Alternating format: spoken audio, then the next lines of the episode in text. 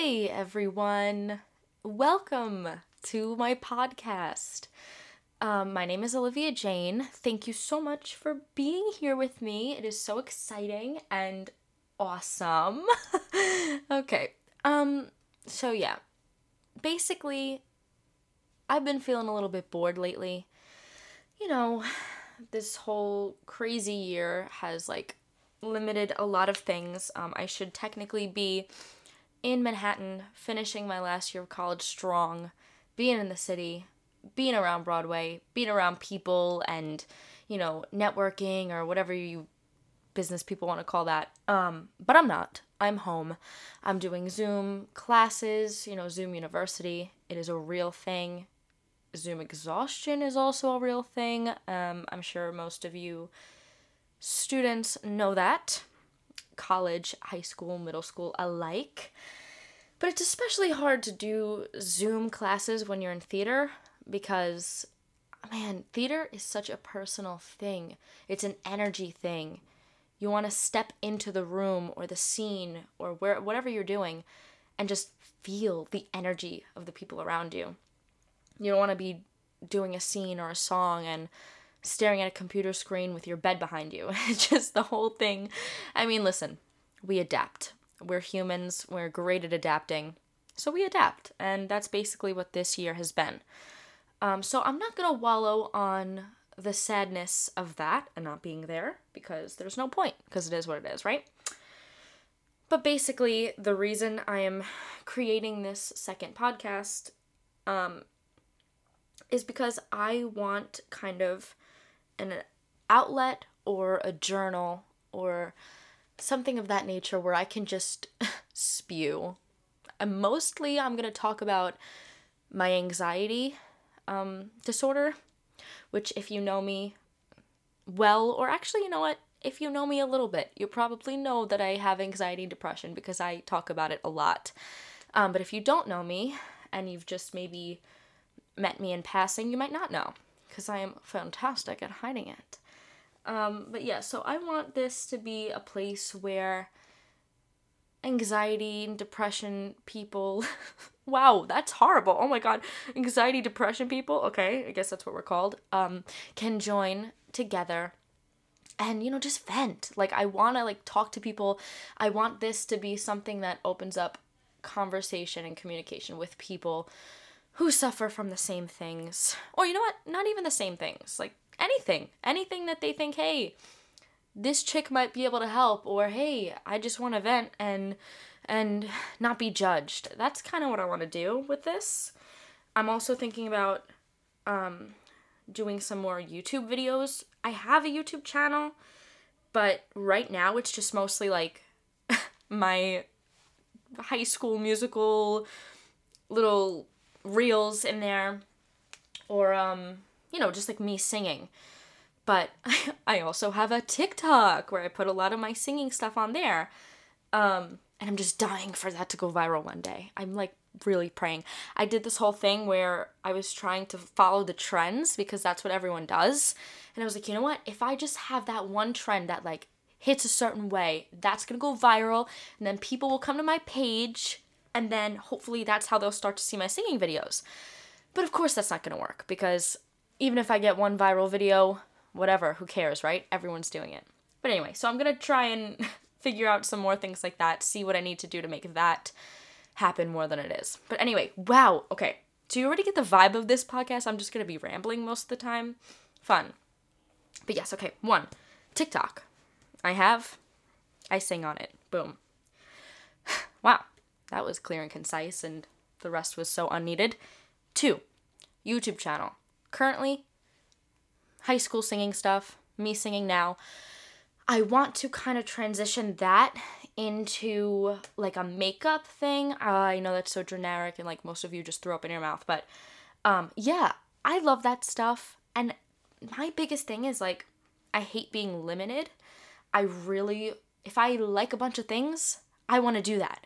So like I hate feeling that oh okay, if I have this podcast, it needs to be just about anxiety. I don't like that. I really want to be able to do whatever I want to do. Um, so of course, it's this podcast is not going to be just solely based on anxiety all the time. Oh my god, but that's going to be the focus of this because the truth of the matter is I would hate to subscribe to something.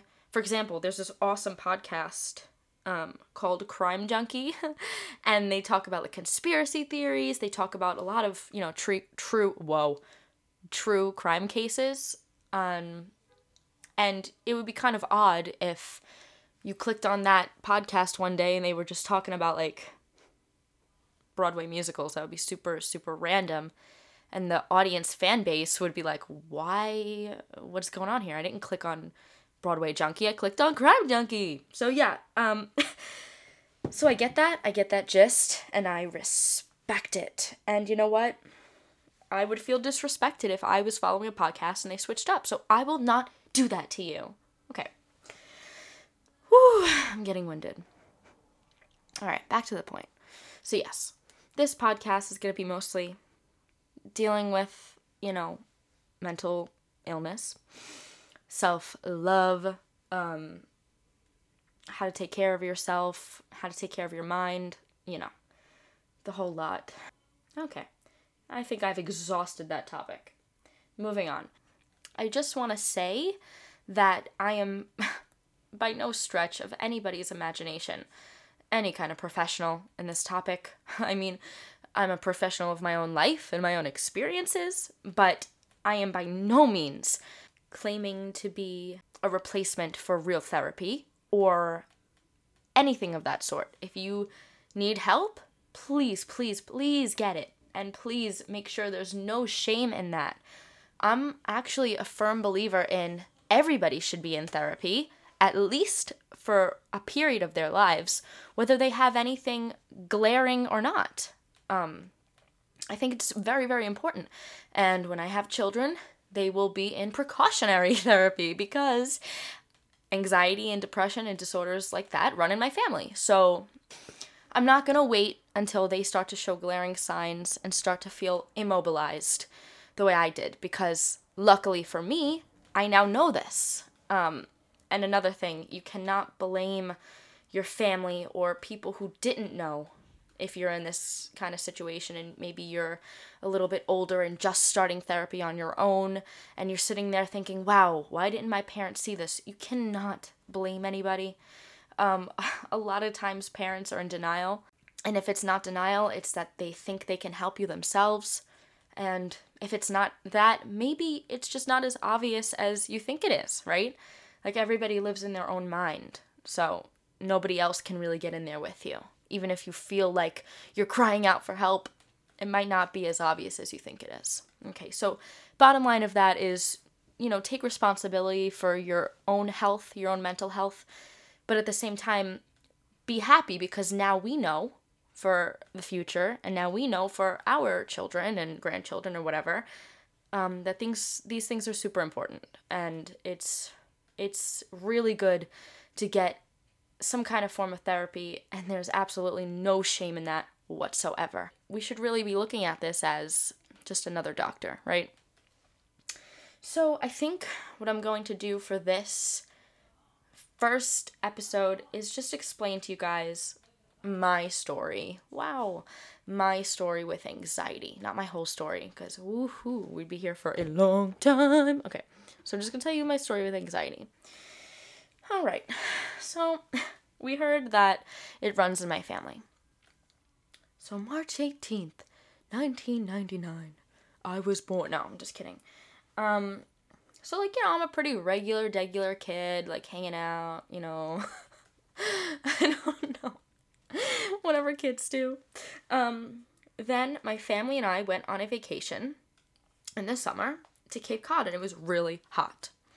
I was eight years old and I got my first dizzy spell. Whoa, like that's crazy. Um, but at the time I didn't know dizzy spell from anything else. Like, you know when kids like hold hands and they go in a circle really fast just to feel dizzy because they think that's fun for some reason? Yeah, like that's just what I knew that sensation as, you know? Like, oh, you know, ring around the rosy. So I felt that and I wasn't scared because, like I said, there was no fear connected to it.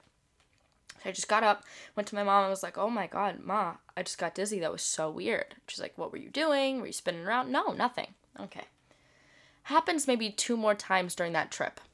So now I'm starting to worry about it a little bit. It's starting to become a little bit of a fear because okay, this happened two to three times where I'm randomly getting this dizzy sensation and I didn't do anything to provoke it. Okay, spooky. so, moving along, it kind of subsides a little bit. Now I'm in like elementary, middle school, and mind you, I've had allergies forever. Um, after that vacation, I started to take Zyrtec daily because we discovered that I had really bad allergies, especially seasonal allergies, and we were like, hey, maybe that's why I was dizzy, you know? Sinus, fluids, whatever. So I went on Zyrtec full time and now skip to more of like a middle school. This thing started to come back again. I'm getting dizzy again. I don't know where. Um I actually there there it's interesting because a lot of people these days do have anxiety. So you kind of get to understand how different people deal with the same kind of thing, right? So my sister, for example, she has anxiety, and she's the type of person that doesn't talk about it.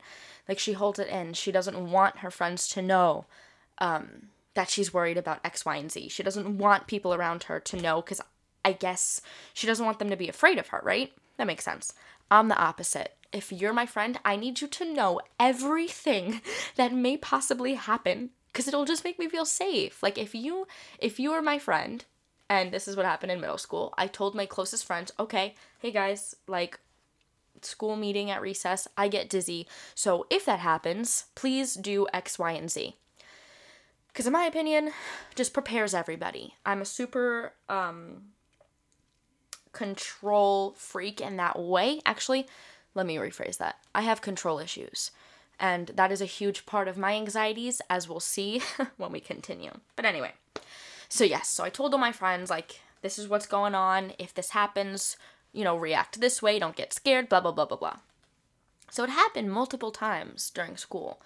Um, I remember one time vividly, I was at recess, started to feel it. Someone took me inside. I put my head down, whatever. But still, at this point, it was more of a nuisance and less of a deadly fear, which somebody with a quote unquote normal chemical makeup would see it as anyway. You know, someone without anxiety would see this just purely as a nuisance. It would never go past that. But for me, as it kept happening, it kept going past that. And then it would go from, okay, I feel uncomfortable when I feel dizzy, to the next level of, what if I don't come back from it? What if it doesn't stop? To the next level. What if it never stops and I can never feel undizzy? Then to the final level, of course, what if I die? It sounds crazy. It sounds it sounds really crazy. I mean, even to me saying it out loud. But this is what a person with anxiety thinks, okay? I, I don't want to generalize. That that's how I think, okay? So let's go back to the control thing for a second. Um, my therapist was the one that introduced this idea to me because my two biggest fears, um, other than death, were getting dizzy and throwing up. The two things that these sensations have in common are that they are against your control. If you have a stomach bug, you're getting sick. Like there there's no if ands or buts, there's no negotiating with your stomach. Like it's happening. So that's something that's out of your control that you cannot predict is to happen or not to happen. Same thing with this dizziness. So, okay, great. Now we've come to the revelation that I have control issues. Okay. So, of course, with that being said, we see that I'm now in therapy. It took a while, um, but it happened because my mom was realizing, like, oh, okay, this kid's actually irrationally afraid of this thing. So now I'm in therapy for a while. I want to say, you know, eighth grade, freshman year of high school. Then I kind of fall off of it a little bit. I'm feeling a little bit okay. I fall off. Then I remember I got this weird feeling of what I now know is disassociation. it's such a strange feeling, and it's hard to explain to people who have never felt it before. um, but I watched this one video on YouTube, and this guy, I wish I knew his name, but he explained it in a way that I was like, yes, that is it. That is exactly what it feels like. Because the way that I was explaining it to every doctor that I ever went to, uh, because you know, with this dizziness, my mom took me to every doctor ENT, brain. I got an EEG on my brain, heart doctor, like the whole lot. And this feeling is basically like you're looking out at the world, but there's a plexiglass right in front of your eyes. So you're aware, you're conscious, you can move, you can control yourself. If you say, I want to lift my left arm, you can lift your left arm. But looking out at the world kind of feels fake, or it feels like you're in a dream. So I would call it dreamy, but it's really some form of disassociation. And that became much more frequent. So I went back to therapy. And thus, the entire bulk of my anxious life started to occur. So now I'm like sophomore, junior of high school, and this anxiety has me basically house ridden. Other than the responsibility of going to school, I did not want to do anything. I could not do anything. And with the anxiety came the depression. And I'm not going to get into every little aspect of this, but um, there was also a period of just insane apathy. And I am not somebody who doesn't care about things or life. Um, but the anxiety got so bad at one point that I was so angry, so angry. And I just started to turn to not caring.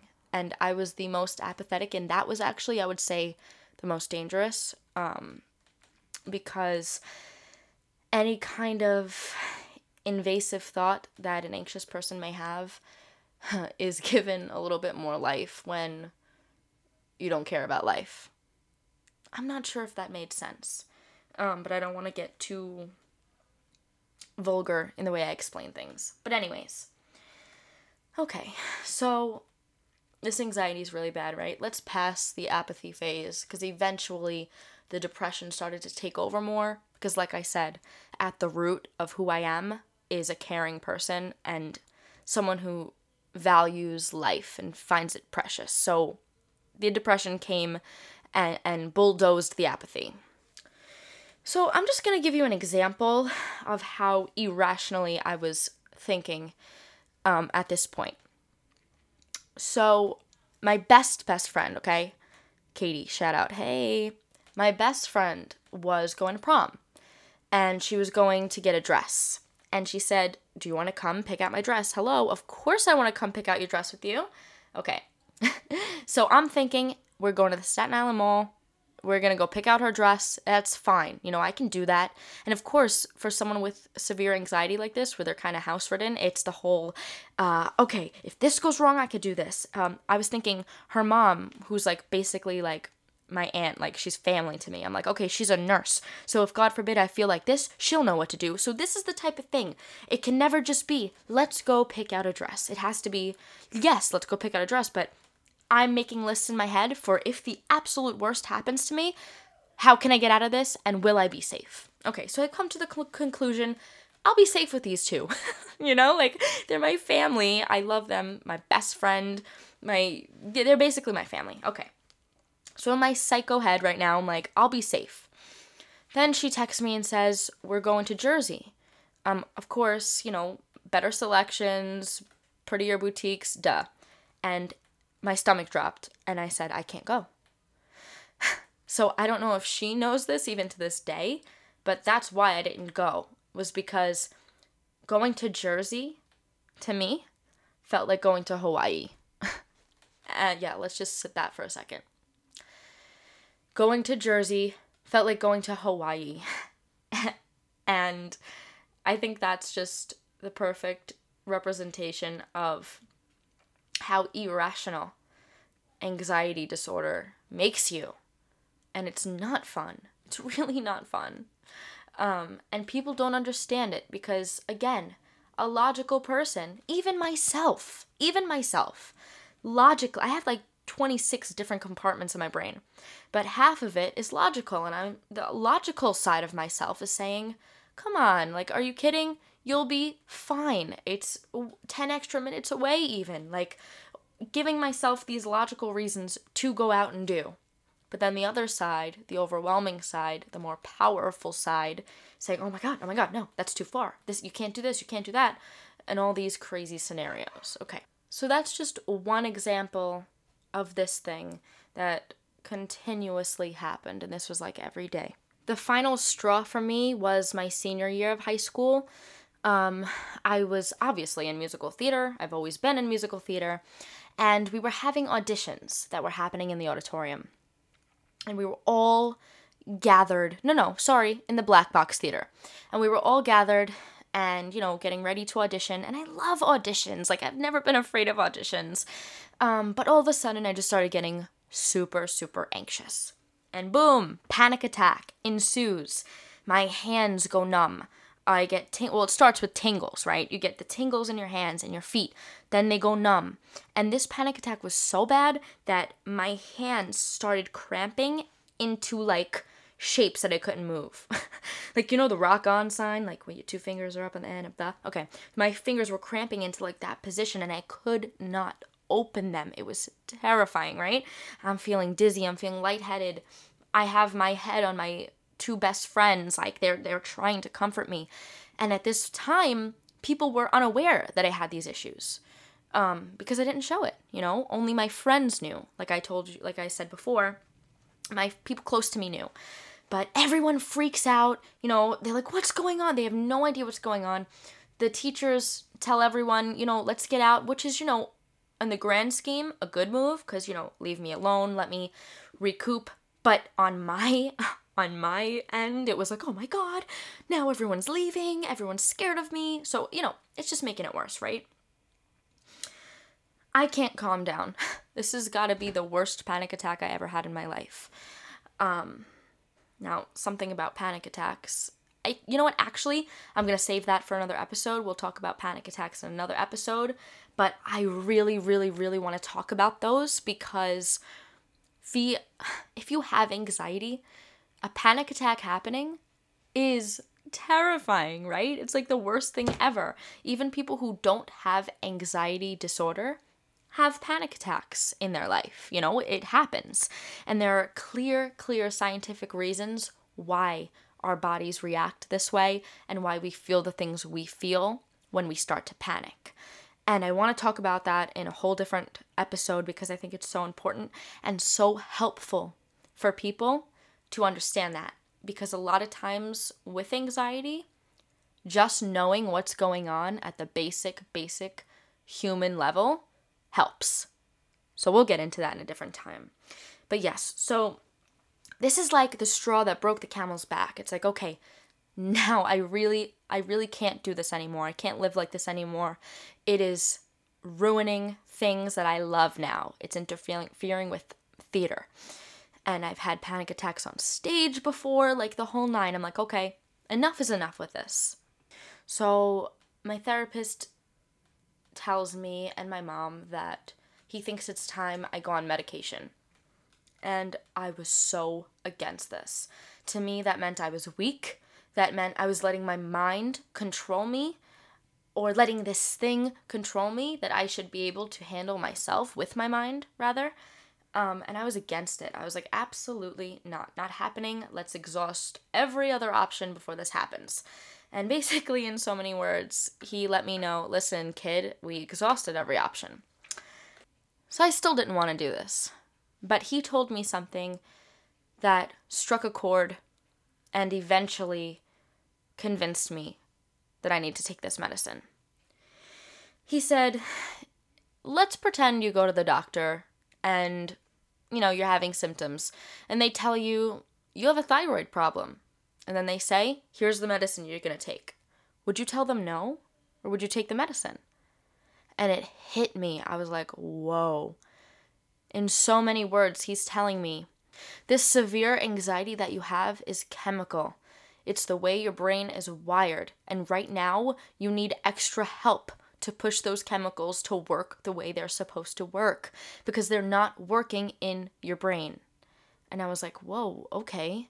So this is not just, oh, feelings and, oh, I can't control my feelings. No, this is a real medical thing. And It is so important. I want people to understand that.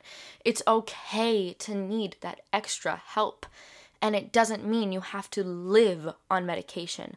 Sometimes you just need the edge taken off. And that's exactly what happened with me.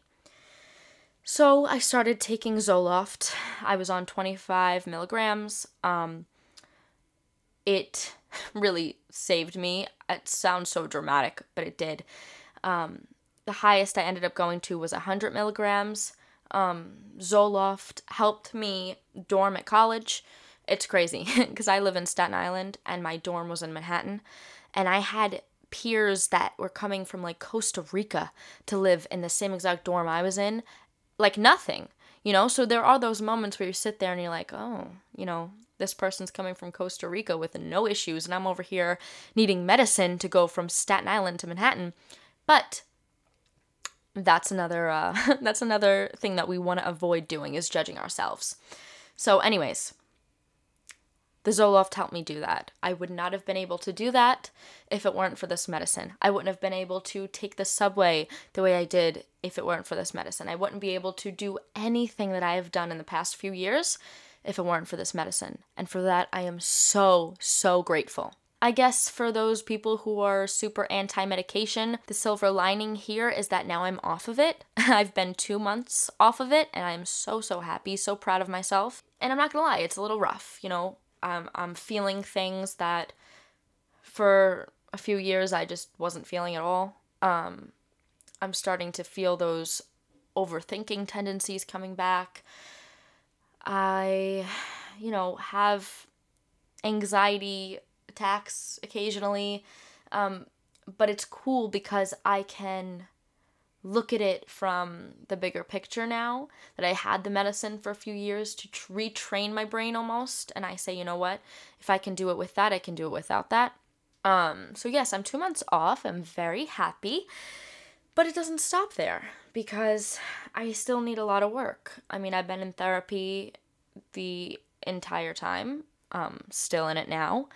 Um, but anxiety like this and severe, severe overthinking is something that requires an everyday effort. Um, especially this year. I'm sure people who never had anxiety before or never had an overthinking problem before maybe acquired one from this year, just the way it's been. But if you don't have an overthinking problem, it basically goes like this. Let's say you cut Johnny in line in October you are so guilty about it for the rest of the day. The next day, you're still feeling guilty about it. Then you start to think, what could I have done differently to not cut Johnny in line in October? For the next month or two, you are obsessing and worrying if Johnny online is still mad at you and thinking about how you could have changed that or why you did that. Was there any malicious intent behind why you did that? And you're still thinking about that in January. Then all of a sudden, something else happens that you want to feel guilty about, or something else happens that invades your mind and takes over that thought. So now that thought subsides, great, but it's replaced by another thought. Sorry, that was a crazy example, but you get the gist. And guys, I'm being so serious. Like, with the medicine, I wasn't guilty. I wasn't overthinking. I was super, super confident. Like, I felt good. And now those things are coming back a little bit. I'm overthinking. I'll be replaying the same line in my head for days and days and days and days and days. Um, insecurities are coming back a little bit. Um, but again, these are things I can manage. The bottom line is I'm no longer house ridden. The anxiety, the edge of the anxiety has been taken off. And now it's just really time to buckle down on the extra stuff because you don't want to live in a brain that is hurting you, is not helping you. So that's also kind of why I wanted to do this podcast as well, because I think it will help me. Um, if I'm having a really bad day or I'm having some thoughts that are just not leaving, I could come on here and just chat about it. You know, let people know that you're not going to be perfect just because you took medicine and just because you go to therapy. It's an everyday thing and I really I want to start doing more of that. I want to start being way more proactive in retraining my brain. Because after the medicine, again, it's only been two months, but after the medicine, it kind of hit me. It was like, whoa, things are coming back. I'm starting to think things. I'm starting to feel these things again. And I kind of let it take over me. But I'm going to try to not do that anymore. I started a book literally last night of daily affirmations. And every single day, I'm going to sit there and write affirmations for myself, whether I fully believe them or not, in the book, um, based on um, what I'm deficient in that day. So let's say I'm feeling insecure appearance wise, that day will be focused on appearance affirmations.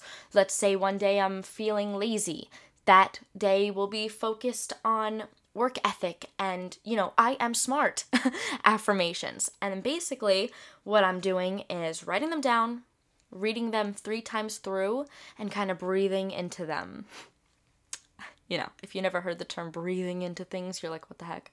But it helps. So, of course, I will continue to update on that and how that's going. Um, but I know for a fact that these things work. Affirmations work. I it's just true. Your mind is the single most powerful thing in your body.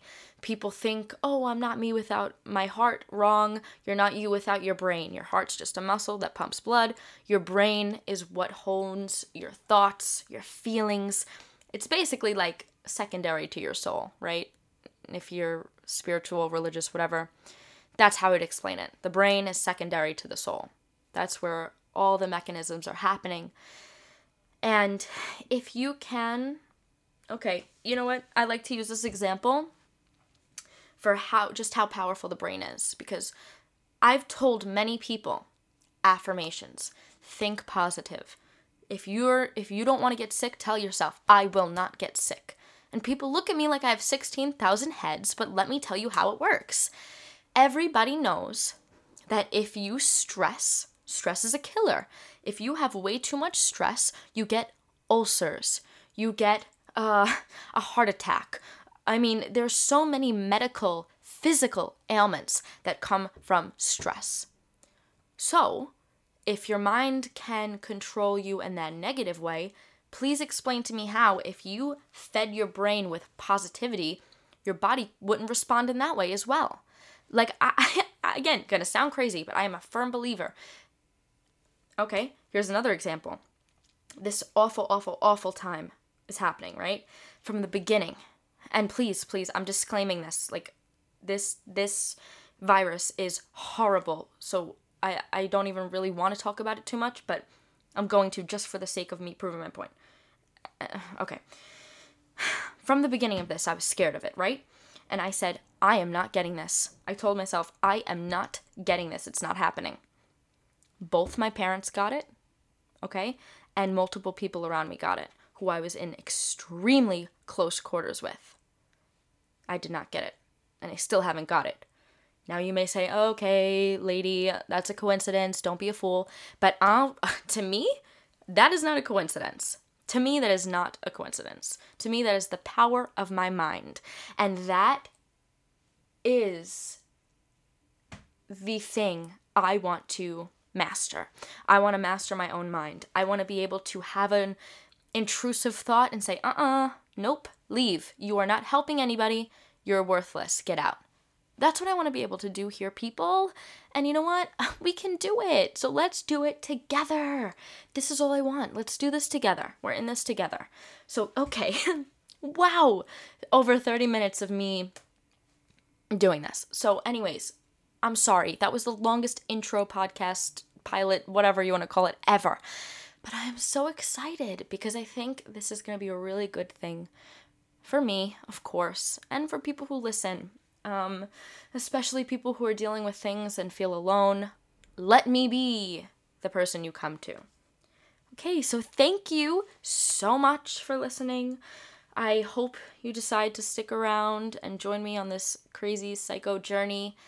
Um, and I appreciate you and so much love to you all. Mwah! Bye.